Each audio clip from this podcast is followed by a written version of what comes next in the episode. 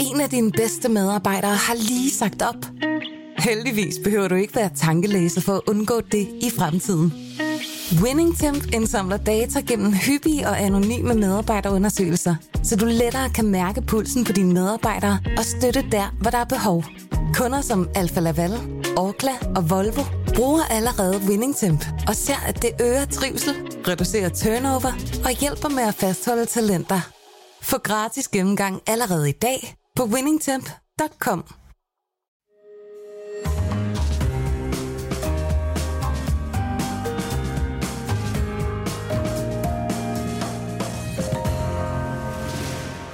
Du lytter til Byens Bedste, en podcast fra Berlingske.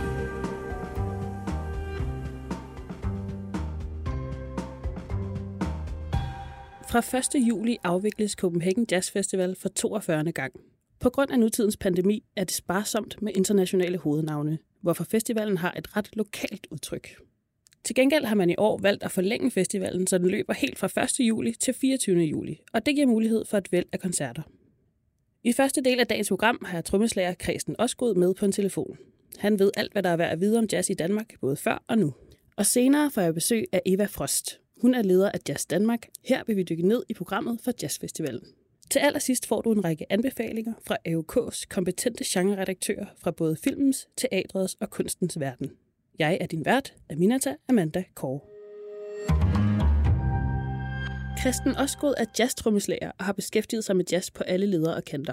Han har spillet med Gud og hver mand, været medlem af kollektivet Ilk, og i øvrigt været vært på den yderst anbefalelsesværdige podcast Farlige Toner, hvor han tager lytterne med på en rejse gennem dansk jazzhistorie.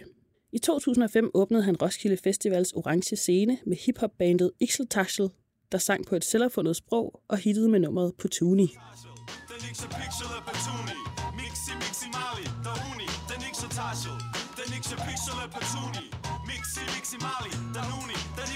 Kresten Osgood er født i Longby, er uddannet først på LGK i Holstebro og senere på Rytmisk Musikkonservatorium i København. Kresten Osgood, velkommen til. Tusind tak. Hvis vi starter fra begyndelsen og går tilbage til dit yngste jeg, hvordan startede du så med at interessere dig for jazz? Altså, jeg var sådan et barn, som kun gik op i en ting, og det var at spille musik, fra jeg var helt lille, altså sådan noget 4-5 år gammel. Og dengang var det jo alt slags musik, og så tror jeg, på et eller andet tidspunkt, det langsomt gik over i at blive jazz, fordi jeg mødte en bibliotekar, som var, selv var meget jazzinteresseret, som simpelthen inviterede mig ned i kælderen. Det lyder skummelt, ned i kælderen under biblioteket, men det var ikke for skummelt, det var meget smukt. Dernede, der var der nemlig alle de plader, som ikke stod oppe i det almindelige biblioteksrum. Og dem fik jeg lov at låne hjem en masse ting fra, og havde en fest med at lytte til altså flere hundrede jazzplader om ugen, som jeg bare lyttede igennem og spillede til og øvede mig til. Så det var der, det blev sådan rigtig intensiveret. Jeg vil sige, det var måske sådan lidt en glidende overgang fra at være interesseret i sådan noget soulmusik, funky, acid jazz, Tower Power blev til Lou Donaldson-plader, blev til mere og mere sådan jazzagtigt, sådan glidende henover. Det var også lige der, hvor der var den der acid-jazzbølge i start- og midt-90'erne, som kom meget fra London, hvor der også blev genudgivet en masse af de sådan soulful, funky jazz-ting og sådan noget fra 60'erne og 70'erne. Så det passede perfekt ind i mit unge sind på det tidspunkt. Men er det så jazz, der har fyldt i Holstebro? Fordi altså, der er jo noget oplagt med unge mennesker og popmusik, eller måske rockmusik, ikke? Ja, men jeg har også lyttet til alt det. Altså, hvis jeg skal sige, hvad sådan soundtracket fra min ungdom er, så er det Daniel Varne og Rage Against the Machine, ligesom de fleste andre, som er opvokset i 90'erne. Altså, jeg tror måske, at og det er jo stadigvæk noget, der betyder meget for mig, og også hiphopkulturen og så videre, men jeg tror måske, det der med sådan at være, elsker jazz, det har haft meget at gøre med, altså først og fremmest at møde nogle mennesker, som man så op til, som interesserede sig for det, og så ligesom blive introduceret for det den vej rundt, og så lige så langsomt finde ud af, at det er jo en meget performativ kunstform, jazz. Så man er meget sådan, du er meget i kontakt med udviklingen af musikken, mens det foregår, og det betød meget for mig, altså det er simpelthen grebet af, at jeg kunne forme musikken med mine egne hænder, mens jeg arbejdede med den. Hvor man kan sige, det der med sådan at have en drøm om at være popstjerne eller rockmusiker, eller hvad det nu ellers kan være, det, der er måske nogle ting, der lidt mere er overladt til tilfældighederne eller til andre menneskers luner, ikke? Hvorimod jazzen var en meget personlig ting. Det blev et meget personligt projekt, som også havde meget at gøre med bare mit sådan, drive for at blive god til at spille musik. Klart.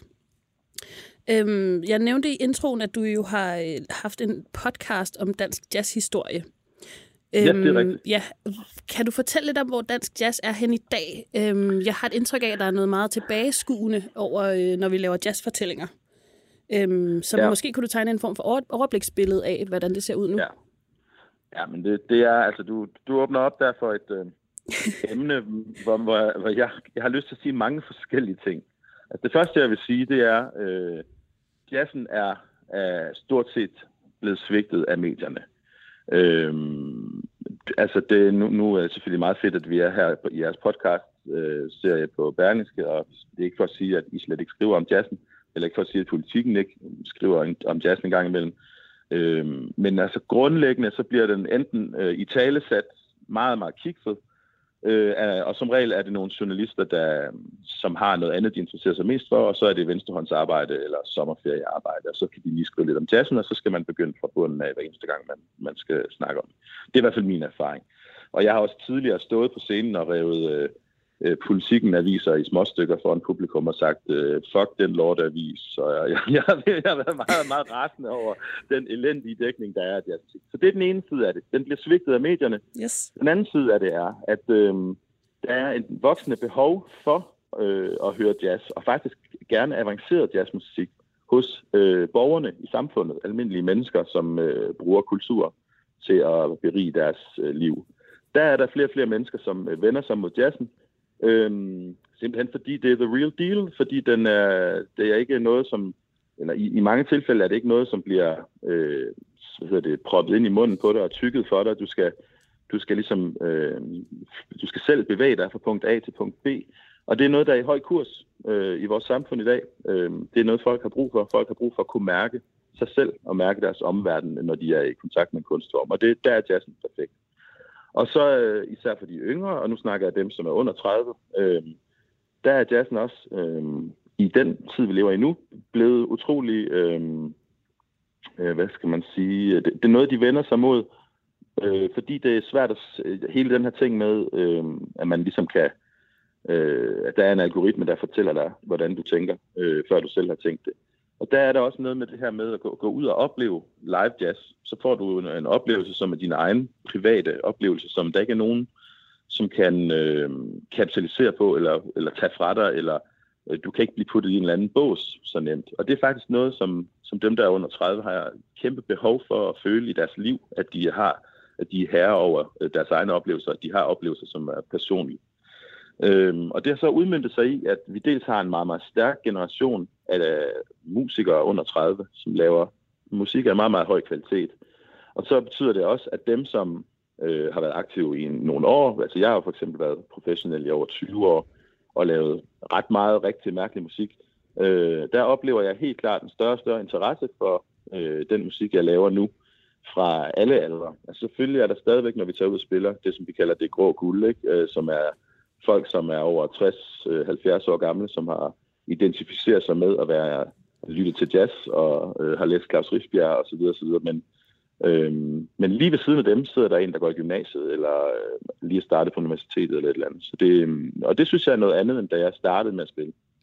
Så for at besvare dit spørgsmål, ja. Så vil jeg sige, at status er, at vi har et opsving, både publikumsmæssigt og kvalitetsmæssigt i dansk jazz lige nu.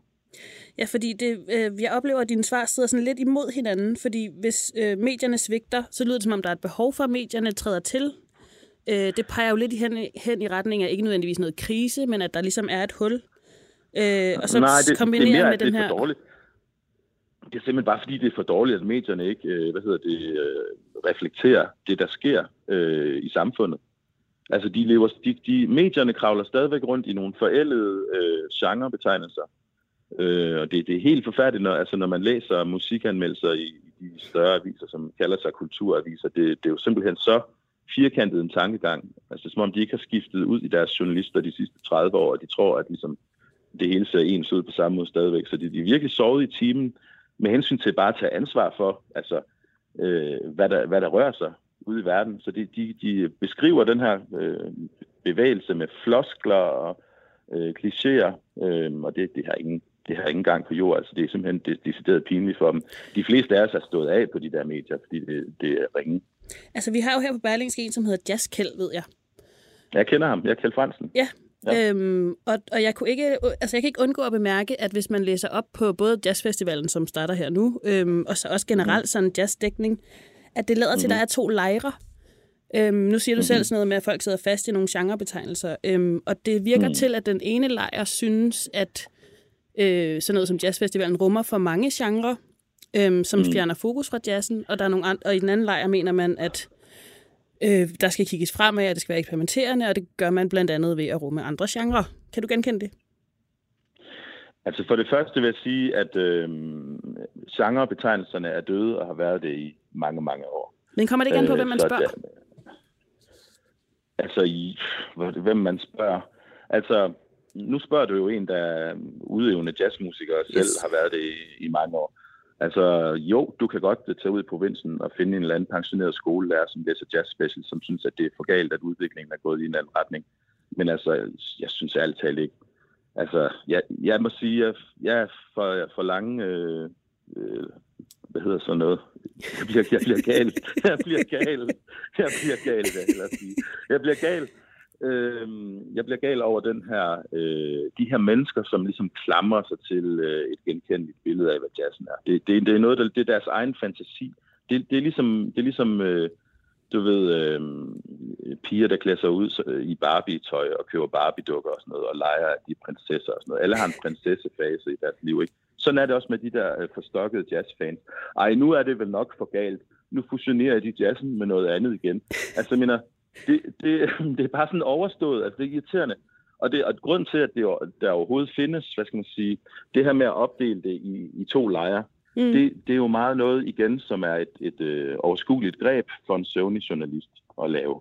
Så kan man sige det, og så er der noget at skrive om. Jeg kan huske, for nogle år siden var der en masse skriveri, faktisk i Politikken, sat i gang igen af nogle søvnige journalister, om at der skulle være nogen, der havde ondt i røven over den ene fraktion af jazzscenen og den anden fraktion af jazzscenen. Sandheden var, at der ikke var nogen af musikerne, der kunne genkende det, der foregik.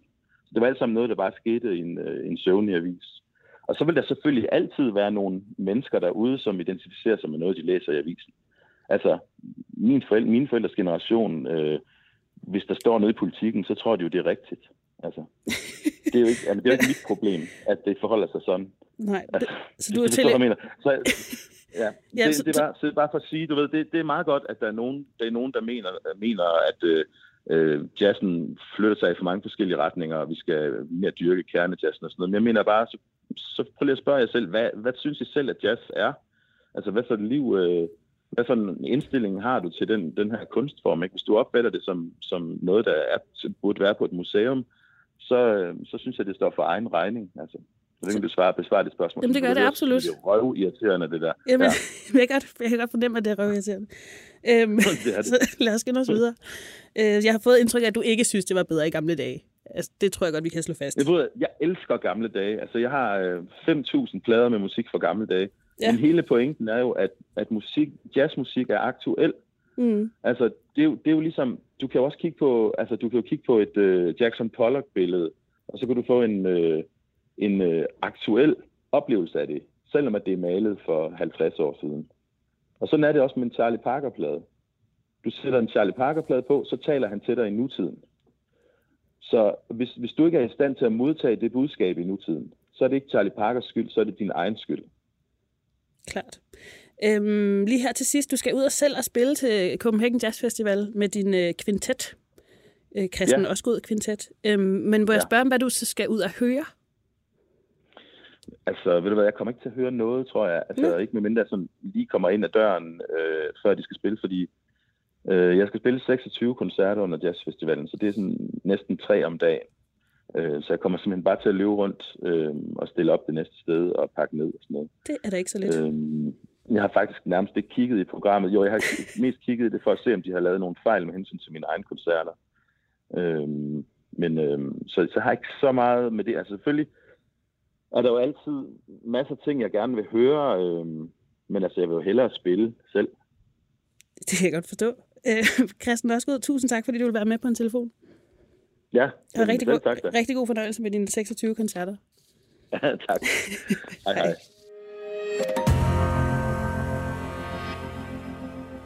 I studiet har jeg nu dig, Eva Frost. Hej. Velkommen til.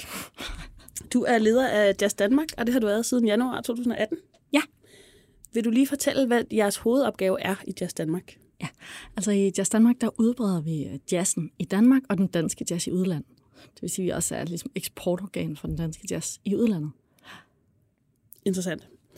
Hvor meget har, hvis vi lige sådan bare for at alle skal være med, hvor meget har I med Copenhagen Jazz Festival at gøre? Altså vi har det med der at gøre, det er jo et af de bedste brands for den danske jazz, kan man sige. Vi har ikke både her i Danmark, men også sådan set, når vi kommer uden for landets grænser. Og så har vi det med der at gøre, at vi blandt andet står for at have sådan nogle programmer for internationale branchefolk, som vi har i byen under festivalen, og går ud og viser den store mangfoldige danske jazzscene for eksempel. Så du er ikke sådan direkte til stede i studiet som lobbyist for festivalen? Nej, det er ikke. Du kan spørge mig om alt. Fedt. Jamen, jeg kunne godt tænke mig faktisk at spørge lidt, som jeg også spurgte Kresten Osgood før, hvordan du synes, det står til i jazz, med jazz her i Danmark. Vi har jo haft et år med noget corona, som jeg tror har været svært for jazzmusikerne. Så har vi haft nogle spillesteder, som har været lukningstruede, både Loppen og Montmartre. Jazz House lukkede for på et tidspunkt, og så fik vi Alice og sådan noget i stedet. Altså, hvad er status? Er det krise, eller er det opsving? Altså, jeg vil faktisk sige, at jeg er enig med Kresten, når han siger, at der er et kæmpe opsving lige nu. Altså, på trods af, at der er nogle anerkendte navne, som vi har mistet, f.eks. Copenhagen Jazz House, som du nævner, og at Montmartre var ude i nogle problemer, så har vi faktisk ekstremt mange andre ting, der dukker op hele tiden. Altså, jeg kan næsten ikke selv følge med. Altså, små spillesteder, alle mulige klubber, også når vi kommer uden for København, altså i Aarhus og Aalborg. Det er faktisk sådan nu, at vi taler om, at der er sådan en Aarhus-lyd og en Aalborg-lyd. Man kan nærmest høre, hvor bandsene kommer fra. Og de er... dels er der hele den her forgrenede kultur af jazzklubber og foreningsbaserede koncerter osv., men der er også bare den her store bevægelse af unge musikere, som spiller, som har et kæmpe follower og crowd, der følger dem til alle koncerterne og sådan noget. Har I så nemt ved ligesom at få det ud, både i Danmark og i verden? Altså, jeg kan i hvert fald fortælle dig nogle tal på vegne af udlandet, som vi jo monitorerer rigtig tæt ind hos os. Giv den gas. Altså, der er for eksempel er der over 1000 koncerter med danske jazzmusikere i udlandet om året. Mm. Det vil sige, at der er næsten 3 koncerter hver dag med danske orkestre i udlandet. Det er helt vildt meget, også når vi sammenligner os med andre genrer og andre lande. Der er virkelig en efterspørgsel efter den danske jazz i udlandet. Der er faktisk nogle orkestre, som man nærmest aldrig ser herhjemme, fordi de bare spiller udenfor. Og det samme gælder også... I Danmark, altså, der er bare virkelig meget jazz. Det er jo også en levende kunstform. Det foregår rigtig meget live, så der er bare jazz på scenerne, og der er også rigtig meget jazz, der streamer godt lige nu på Spotify for eksempel. Ja, fedt. Hvis vi går direkte til festivalen, simpelthen. Yes. Kan jeg få dig til at sætte nogle ord på programmets, hvordan det adskiller sig fra tidligere? Jeg har selv kigget i det, og der er meget... tror jeg godt, man kan sige. Hvilke andre ord end meget? Kan vi sige? Mangfoldigt. Ej, hvad hedder det? Det er klart, at programmet i år, det udmærker sig jo ved, at der ikke ligesom er de der tinder, som vi plejer at se, ikke? Altså, der er ikke lige den der Herbie Hancock-koncert, eller noget, hvor man virkelig tænker, okay, det der må jeg bare ind til. Og så tager jeg også lige et par andre koncerter, jeg måske ikke kender så godt. I år, der skal man ligesom ud i junglen af ting, som man måske ikke lige nødvendigvis kender ind til benet. Men der er til gengæld sindssygt meget godt på programmet. Det er helt vildt tydeligt at mærke, at musikerne bare trænger til at komme ud og spille. De har fundet på nogle helt vildt fede konstellationer og spændende projekter her under coronaen, som nu ser dagens lys, så der er virkelig meget godt. Ja, fordi det som ligesom springer, eller som mangler at springe i øjnene, det er jo de her flagskibskoncerter og så nogle tilbagevendende arrangementer, som sådan noget kæmpestor opsætning i Kongens Have for eksempel og sådan noget, ikke? Hvordan lokker man så folk ind ja. Til de andre ting, så at sige. Ja, præcis. Altså, mit bedste svar er faktisk, at man bliver nødt til ligesom bare at bruge chancen til at gå ud i byen i den her uge. Man kender det jo godt fra alle de sidste mange år. På en eller anden måde har vi bare alle sammen fået indprintet, at festivalerne er aflyst.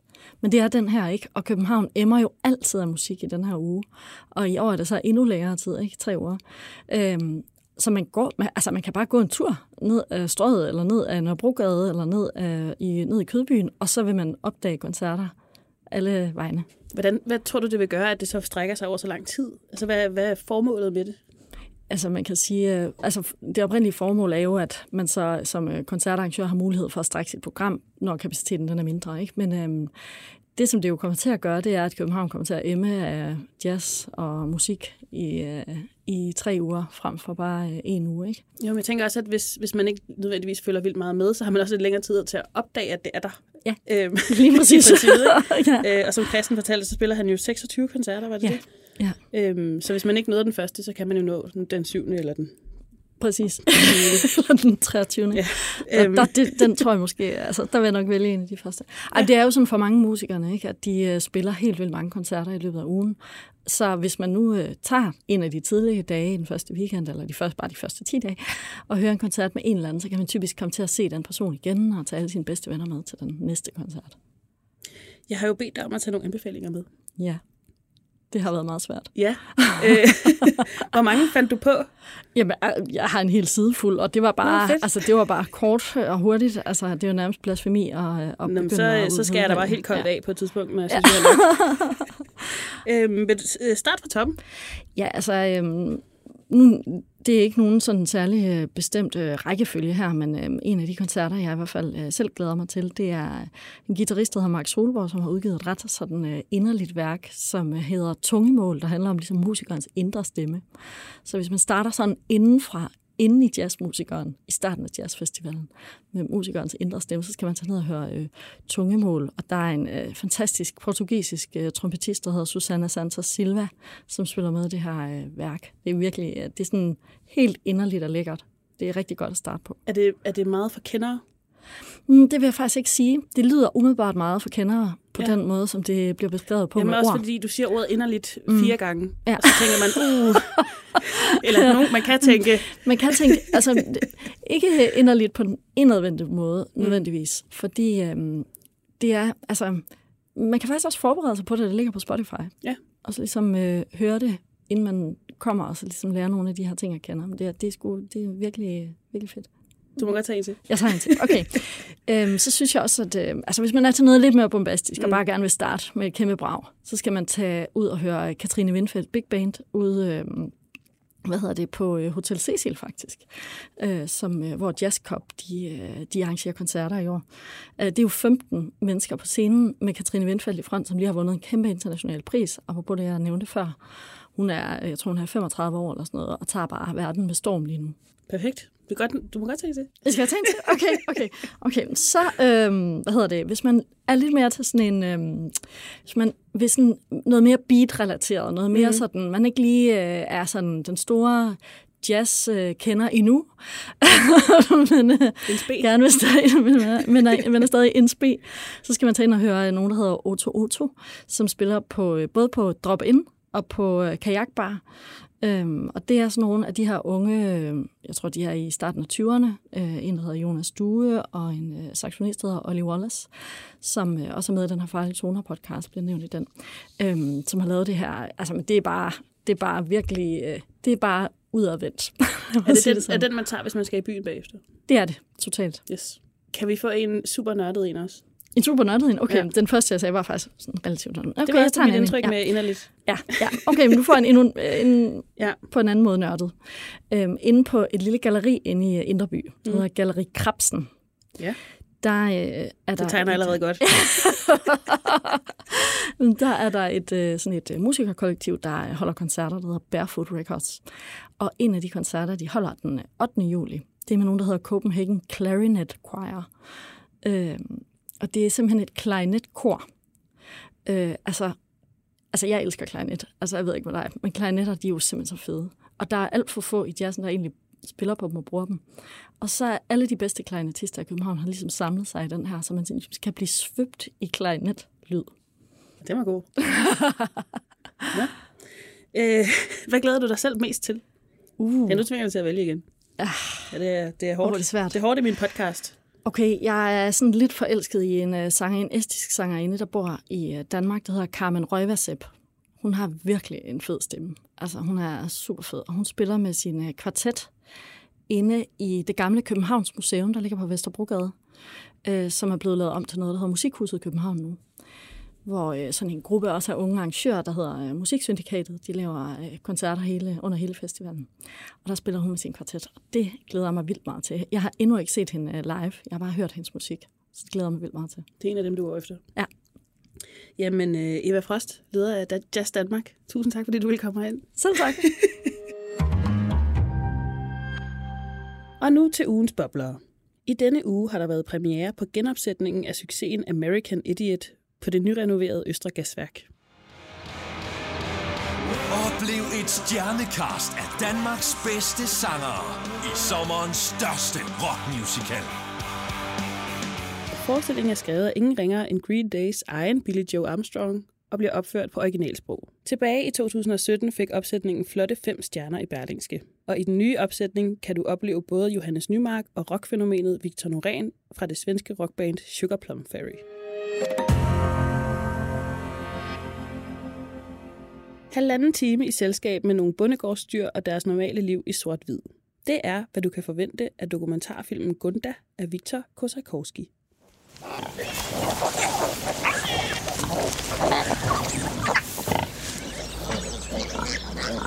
Om filmen skriver Berlingskes anmelder Thomas Brunstrøm. Gunda er en film om en gris. Ikke sådan en skæg gris, der kan tale og kommer ud på sjove eventyr, ligesom i Babe, den kække gris. Bare en gris. Filmen har en russisk instruktør, er i sort-hvid, har intet soundtrack, der bliver ikke sagt et ord, og der er ikke et eneste menneske i billedet på noget tidspunkt. Og så er den som sagt mageløs. Filmen har premiere i udvalgte biografer 1. juli, og anmelder Thomas Brunstrøm giver den hele 5 stjerner.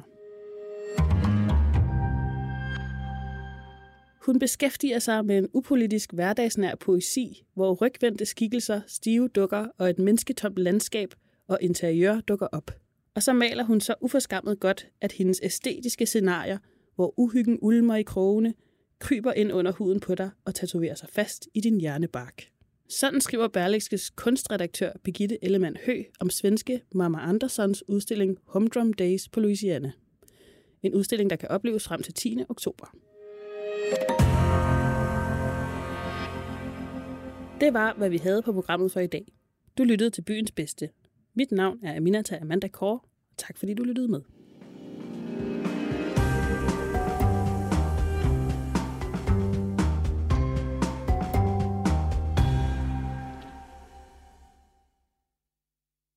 En af dine bedste medarbejdere har lige sagt op. Heldigvis behøver du ikke være tankelæser for at undgå det i fremtiden. Winningtemp indsamler data gennem hyppige og anonyme medarbejderundersøgelser, så du lettere kan mærke pulsen på dine medarbejdere og støtte der, hvor der er behov. Kunder som Alfa Laval, Orkla og Volvo bruger allerede Winningtemp og ser, at det øger trivsel, reducerer turnover og hjælper med at fastholde talenter. Få gratis gennemgang allerede i dag på winningtemp.com.